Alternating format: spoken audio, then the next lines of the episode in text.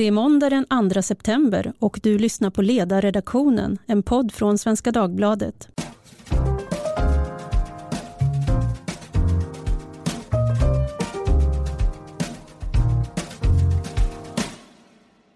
Jag heter Tove Livendal och idag ska vi tala om läget i landet med särskilt fokus på våldet och polisens resurser. Gäst idag är Karin Götblad, regionpolischef för polisregionen Mitt, vilket inkluderar Uppsala, Västmanlands och Gävleborgs län. Välkommen hit Karin. Tack. Förra veckan blev ju en väldigt mörk i Sverige och för den som känner oro för Sveriges utveckling fanns gott om tecken på att det i alla fall inte är ett helt välmående samhälle. Men det är ju också lätt att bli ganska upptagen av det som är mitt framför näsan på en. Så frågan är om det har blivit värre och i så fall vad? Eller om det bara är så att vi uppmärksammar våldet mer än tidigare. Vad är din bild? Det har blivit värre. Och vi har ju också varnat för det från polisens sida. Och, och vad jag stödjer det på är det ökat antal skjutningar som innebär ett ökat antal dödade personer då. Framförallt unga män. Men också att vi har väldigt mycket organiserad brottslighet, väldigt mycket grov brottslighet. Vi har mycket brottslighet som kommer in från våra öppna gränser. Vi har mycket vapen i samhället. Och vi har stora grupper, olika grupper av människor som lever i samhällets utkanter. Ehm, så att mängden människor i riskmiljöer är större. Och när det gäller senaste veckans skjutningar så måste jag tyvärr säga att det är förfärligt. Men det är ju en sån sak som vi har varit rädda för. För det vi har kunnat se de senaste åren när skjutningarna har ökat så lavinartat, för det får man ändå säga på så kort tid. Det är att de har blivit mer och mer hänsynslösa. I början då så sköt man ganska pricksäkert mot kriminella personer. Oftast på kvällar och i miljöer. Nu skjuter man hänsynslöst på offentliga platser där det är fullt av, av oskyldiga människor. Och slarvigt och hastigt. Och då är ju risken för att det vi säger som tredje man att bli skadad eller dödad ännu större. Det är det vi har sett nu. Vad betyder det att en mamma med en bebis blir dödad? Det är en del som har varit inne på att det här är en gräns som har överträtts. Och vad säger den gränsöverträdelsen i så fall? Ja, det är tycker jag då, nästan det yttersta beviset på när ett barn blir dödat eller en mamma blir dödad. Att då är våldet fullkomligt hänsynslöst, saknar alla spärrar. Ehm, och det här var ju också på förmiddagen. Ehm, det andra dödsfallet var ju en ung kvinna som sitter i en lägenhet och också detta att man skjuter rakt in i lägenheten med automatvapen. Fruktansvärt. För en vecka sedan då publicerade vi en mycket uppmärksammad berättelse på ledarsidan om 13-åriga Filip som finns i min hemstad Uppsala vars familj nu känner sig tvungna att lämna stan på grund av hot och förföljelse från andra barn. Och och eh, jag förstår att du inte kan kommentera det enskilda fallet, men vad säger det om det läge som vi befinner oss i? Ja, det där var ju en artikel som verkligen berörde många och som tyvärr tror jag ganska många föräldrar också kände igen sig i mer eller mindre. Och mm, det ena som, som jag tänker på det är ju detta att vi har unga personer Ehm, det ökar väldigt, de anmälda våldsbrotten. Alltså i barn som är, som är barn, som alltså inte är straffmyndiga. I den åldern ökar antalet våldsanmälningar. Både mot barn och av barn. Och vi vet ju att personrånen ökar med unga personer som, som rånar. Det är väldigt allvarligt. Det andra jag tänker på det är att sådana här situationer börjar inte sällan som mobbning, avancerad mobbning. Och det har vi också, skulle jag vilja säga, misslyckats ganska bra med i samhället att åtgärda. Det är så många föräldrar jag träffar som har erfarenhet av mobbning och skolans oförmåga, eller hela vuxensamhällets oförmåga måste vi ju verkligen säga att att ta tag och få slut på det. Och då tänker jag, vad är det för normförskjutning som har, har blivit successivt när det gäller barn och unga? Det, det kan man fundera på. Och där är ju, om man jämför med när man själv var barn, så nu finns ju den, den här mobilen i, ja. i var mans ficka och eh, till skillnad från när man fick en kanske elak lapp på skåpdörren i skolan så gick den att plocka bort och kasta papperskorgen men de här kränkningarna på nätet de ligger ju kvar och får ja. en helt annan ekoeffekten tidigare. Absolut, men också tänker jag, och när det gäller mobbning då ser vi ju det faktiskt hos väldigt många, alltså barn som kommer från väldigt olika miljöer. Det är inte bara från det vi brukar kalla för utsatta miljöer. Det, det jag eh, hör från många förtvivlade föräldrar det är ju föräldrars ovilja att ta tag och konfrontera sina barn och sig själva att ta tag i det här. Alltså att man vill inte se att ens eget barn bär sig illa åt. Alltid, alla gånger. Vi vet ju också genom forskning att barn som mobbar i mycket, mycket hög utsträckning riskerar att eh, fastna i en kriminell livsstil sen. Det här med normer och värderingar. Tidigt, tidigt grundläggs ju de, det vet vi ju. Mm. Alltså redan vid treårsåldern. Den här familjen som jag har träffat då, den har ju mött olika myndigheter längs vägen och en av de saker som de reagerade på det är att eh, de upplevde att det tog tid innan man såg helhetsbilden hos polisen. Att det gjordes många anmälningar men att de under flera månader hamnade som separata ärenden innan eh, man till slut fick ett bra stöd av ungdomsenheten som kunde se helheten men då var det redan för långt gånget. Är det vanligt att det kan bli så eller är det ett olycksfall i arbetet? Ja, när det är barn då, för här var det ju barn som var misstänkta, så är det ju så att det blir inte förundersökningar eller brottsutredningar av det. Så våra system kan man säga är liksom inte byggda för, för den typen av anmälningar. För lag, lagen ser ut så att eh, när det akuta skedet är över så lämnas det över till socialtjänsten för åtgärder. Sen ska vi ändå ha en bild, tycker jag, på när det kommer många anmälningar av ett barn. Um, och då kan det vara så att det kan ta några månader. Det, jag förstår att det upplevs som en, en, en lång tid av den utsatta men i, i polismiljö är det inte riktigt det tyvärr. Vi skulle ju önska att vi kunde ta allting genast och ha järnkoll på alla men det är alltså hundratusentals anmälningar. Och det är jättemycket, det, det ökar ju enormt på barn och ungdomssidan. Mm. Så man kan säga att det enkla svaret är att det är inte en fråga för rättsväsendet när man är under 15 år. Och där känns det ju som att det är något glapp för att det är ju uppbevisligen barn som är under 15 som är eh, förmögna att begå eh, reella brott mot andra människor.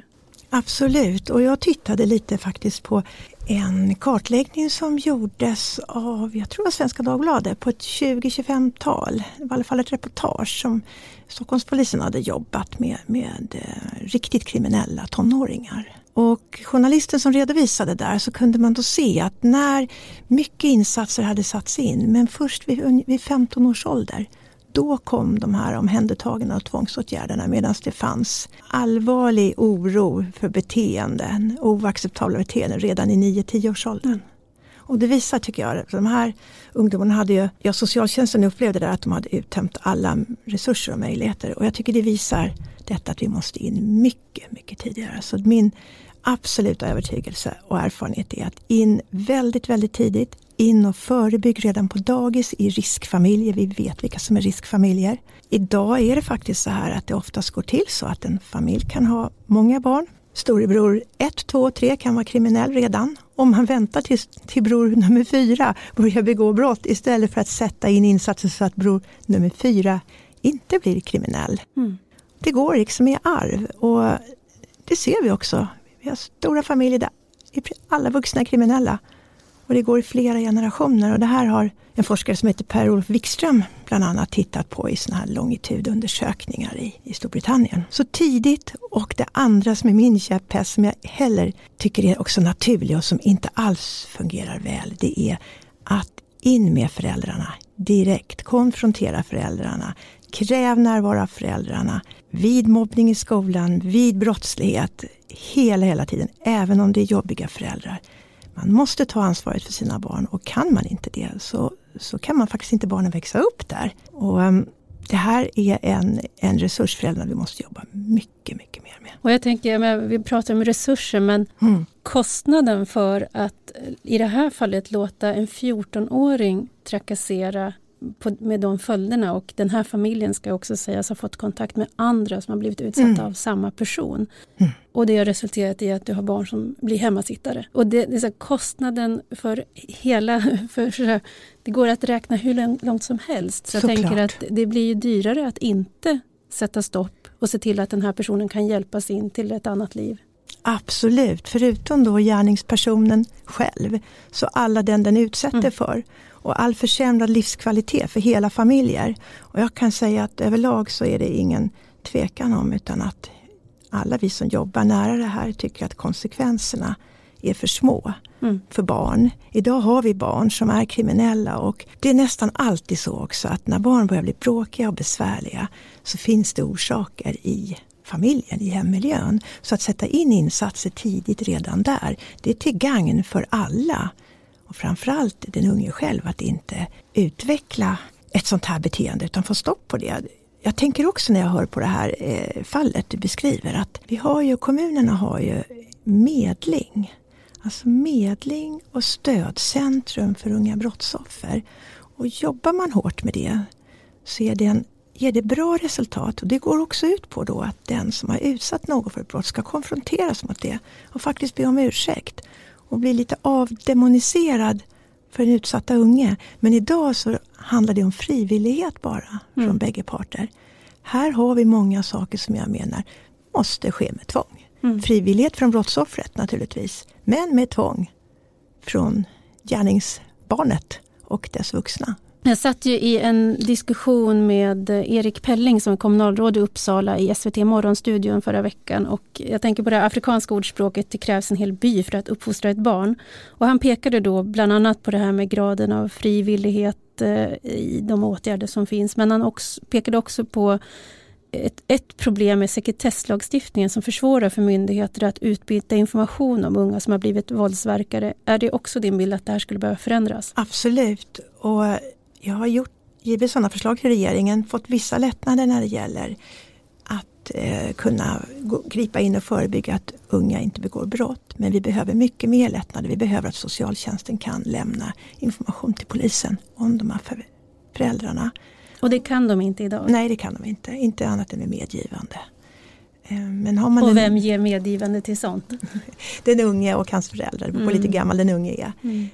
Um, men hela så, sekretesslagstiftningen är ju uppbyggd kring en stark integritet och respekt för den enskildes integritet. Så därför jobbar myndigheter i stuprör på väldigt många håll och det är föråldrat menar jag. Ja, det, det, är en bra ambition men idag har vi att välja på det eller att klara upp och hejda brott. Och jag tycker att vi är framme där, där det andra väger över. En av de saker som har skapat väldigt mycket reaktioner det är ju det här budskapet som polisen som helhet har skickat till familjen. De har haft kontakt med många längs vägen eh, och från olika delar i myndigheten. Och alla tycks veta att man får inte säga det som blir effekten nu att de ska flytta. Men en polis som de har talat med har explicit föreslog det för dem och sa att är det så illa så kanske ni bör flytta. Och de andra som man har träffat de har låtit familjen förstå att de tycker inte att det är ett förhastat eller felaktigt beslut utan givet situationen den bästa utvägen för pojkens skull. Och det är ingen som har ifrågasatt och sagt att ni, ni, nej, ni ska, klart att ni ska stanna kvar utan bedömningen är att han är märkt nu i ungdomskretsar och att ingen kan se ett slut på förföljelserna. Familjen själv de har ju känt att det är kanske mer medmänsklighet och en reell och krass bild än något annat som har legat till grund för de här rekommendationerna och signalerna. Jag förstår ju det och känner ändå frustration över att det är det som uppfattas som det bästa rådet medmänniskor emellan. Och då undrar jag, hur hanterar ni inom polisen det som ändå återkommande måste bli konflikter mellan vad som är er uppgift, vad ni får göra och säga och den medmänskliga reaktionen? Mm, en jättebra fråga. Och den blir ju, ställs ju allt mer på sin spets i det här samhället. Så är det ju. Det blir också moraliska konflikter för oss som jobbar i yrken som sjukvård, skola, socialtjänst, polis. Precis av de skäl som du säger. Man kan väl säga så här att det är det som handlar om att vara professionell på rätt sätt. Man har empati och har sina känslor och visar det och känner med, med människor och visar förståelse. Men också håller det en bit från kroppen så att man inte dras in i det och är professionell och vet vad det innebär och vart man ska. För mig, de som jag pratar med, så förstår vi det här men det är fullkomligt självklart att det här är inte rätt väg. Och det jag tänker när jag hör det här, det är ju, ja men snälla någon. jag blir sådär att åk iväg, polis, socialtjänst, skola, sätt er ner med föräldrarna, med ungen. Vad är det frågan om? Liksom. Sen vet jag att det är lättare att säga det, för jag har själv mött tonåringar när jag är ute och jobbar ibland som vanlig polis som har en attityd som gör mig fullkomligt rasande. Men det struntar ju de i. Mm. Men alltså sådana här, och det har vi pratat om i Uppsala, vad, vad gör vi här? Och Erik Pelling och jag. Så att, nej, man ska absolut inte flytta. Men jag förstår också i den situation. Och med de alldeles för svaga nyper som vi har. I och med att det, vi har inte några straff vi kan ge till, till de här barnen. Vi får inte låsa in dem.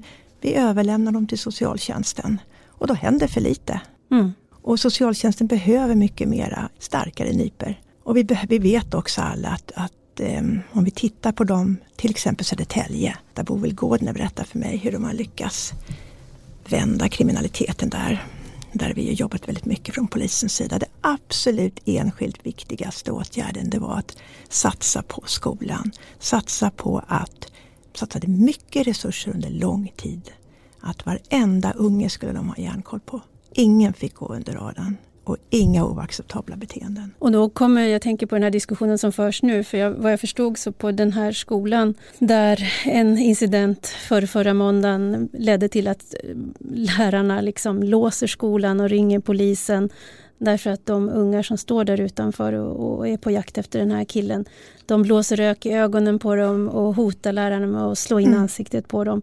Alltså, då har man, det är ju långt bortom hur, och, och där vet jag att det mm. fanns då någon vaktmästare som sa att helst skulle jag bara vilja mm. lyfta bort dem. Mm.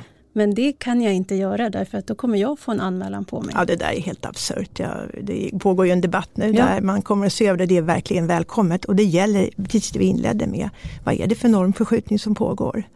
Från polisens sida vill jag säga att det är ingen hemlighet att vi behöver mer resurser för att räcka till och det som har blivit lidande det är ju närvaron på skola i områden. Vi är inte där på det sätt vi verkligen skulle vilja och behöva och som skulle ha betydelse. Jag är övertygad om det. Att en polis som nära som skolan har nära samarbete med och som kommer när sånt här händer, det har betydelse. Idag går resurserna så mycket till skjutningarna. Ehm, det är så mycket våld så att vi, då är första steget att jobba kortsiktigt. Men vi kommer ju att bli fler, men det går inte över en natt. Det är sådär från från annons till en färdig polis tar det fem år. Mm. Men vi känner ändå hopp för vi ser att vi har aldrig haft så många sökande till polisutbildningen. Och den här förråande och förgrovningen i våldet har skapat för första gången en debatt som jag i alla fall har varit med om över partigränserna. Att man vill dra åt samma håll och verkligen alla vill göra någonting och det debatteras mm. tidningar. Det är jätteviktigt för nu har det gått för långt för länge, länge sedan. Jag funderar på vad man, vad man kan göra mer för att eh, jag, en, min mailbox har ju slammat igen. Dels är det många som bara uttrycker en frustration. Mm. Men sen finns det också många liknande fall som ger sig till känna. Det var någon som berättade om en anmälan av en mopedstöld som slutade i att familjen nu har flyttat och lever med skyddad identitet. Medan de som stal mopeden och sen eh, hotade de som försökte anmäla det här, mm. de blev dömda till samhällstjänst men de lever kvar med sina familjer i samma område. Och sen då det här som jag berättade om, hemmasittare, människor som mm. blir märkta av rädsla. Mm. Att, och, och också då kanske känslan av att inte riktigt få upprättelse eller hjälp. Vad kan vi göra mer? För att de här som nu 13-14-åringar mm. som springer runt, ägnar sig åt personrån, mm. en del kanske till och med med vapen. Vad, är det, vad behöver man göra? Jag tror att man behöver satsa tidigt som jag sa. Redan på dagis med riskfamiljer, för det är ingen myt att många av de här eh, unga killarna, det är de som inte klarar skolan, som kommer från familjer där föräldrarna har kriminella värderingar, missbruk, psykisk ohälsa, eh, brottslighet. Inte alla, men väldigt, väldigt högrepresenterat. Så in med in, förebyggande insatser direkt och de får ske under galgen menar jag. Det är alldeles, hela socialtjänstlagen är uppbyggd av frivillighet. Det räcker inte mm. idag. Man, måste, man ska naturligtvis inte börja med tvång, men börjar man tidigt och med frivillighet så får man med väldigt, väldigt många. Och sen måste konsekvenser komma mycket tidigare i åldrarna, mycket tidigare på brottet. Och vi måste hitta ett sätt där vi kan utreda mycket snabbare när man är efter 15 år. Och det är ju inte bara barn som blir rädda och får flytta, vi har ju även vuxna som inte vågar bo kvar efter eh, brottsutredningen. brottsutredning. Vi har ju även personal inom polisen som blir trakasserad och förföljd. Ehm, så hela samhället måste stå upp och vara mycket, mycket mindre tolerant. Och nu är det så stora grupper som har exploderat i detta. Så nu är det viktigare än någonsin. Du var ju min gäst i 11 kaffet i mars och då kallade du läget för en ansträngd situation och du sa att det var ansträngt på ett sätt som du inte har varit med om på dina 30 år som polischef och att det var eh, resursbrist. Ett halvår senare, har någonting förändrats? Ja, det som har förändrats är ju att det har blivit ännu mer våld, mer skjutningar, fler eh, tredje man som har blivit drabbad. Men det har också blivit mycket mer uppmärksamhet. Och det, det är jättebra och mer debatt. Och ehm, som jag sa tidigare, det fyller mig med tillförsikt att så många eh, faktiskt har samma uppfattning att så här samhälle vill vi inte ha det och det här är inte acceptabelt. Och min absoluta tro är att vi måste satsa på skolan och det visar all erfarenhet. Det är där tillräckliga resurser, rätta metoder och in med föräldrarna i varenda ärende för sina barn. Igår kväll satt ju Ulf Kristersson och Mikael Damberg i SVT Agenda och talade om resurser till polisen. Hur ser din önskelista ut? Vi får resurser idag, så man kan säga att problemet är att det tar tid att utbilda eh, poliser. Men jag har ju sagt tidigare att jag har inga som helst problem att sysselsätta från dag ett dubbelt så många Och det är fortfarande anställda. så? Ja, så är det. Men det har börjat öka resurserna, jag är jätteglad för det. Och direkt så kommer vi att, så fort vi bara får näsan över vattenytan, trycka ut dem där de mest behövs. Och ett beslut som vi fattade i nationella ledningen innan sommaren, som gjorde mig jätteglad, det är att vi håller på nu och anställer inom svensk polis 350 civila Eftersom det finns ju inte, det finns ju inte poliser som går sysslolösa ute. 350 civila utredare som ska jobba mot särskilt utsatta brottsoffer. Och där kommer även, förutom utsatta barn som är utsatta för övergrepp av olika slag, så kommer också eh, ungdomar med som blir utsatta för personrån och annat. Så det blir en förstärkning och det kommer leda till att vi kan, kan eh, ha kortare handläggningstider, engagera oss ännu mer. Och det här vet jag att mina medarbetare är väldigt, väldigt glada över för de känner oerhört starkt för de här familjerna. Stort tack Karin Götblad för att du kom hit idag. Tack också till er som har lyssnat. Om ni har frågor eller tips på ämnen vi ska ta upp i podden eller synpunkter på det här. Det här kommer vi få fortsätta prata om snabbt, intensivt och mycket mer. Då mejlar ni till ledarsidan svd.se. Och med det säger vi tack för idag. Tack.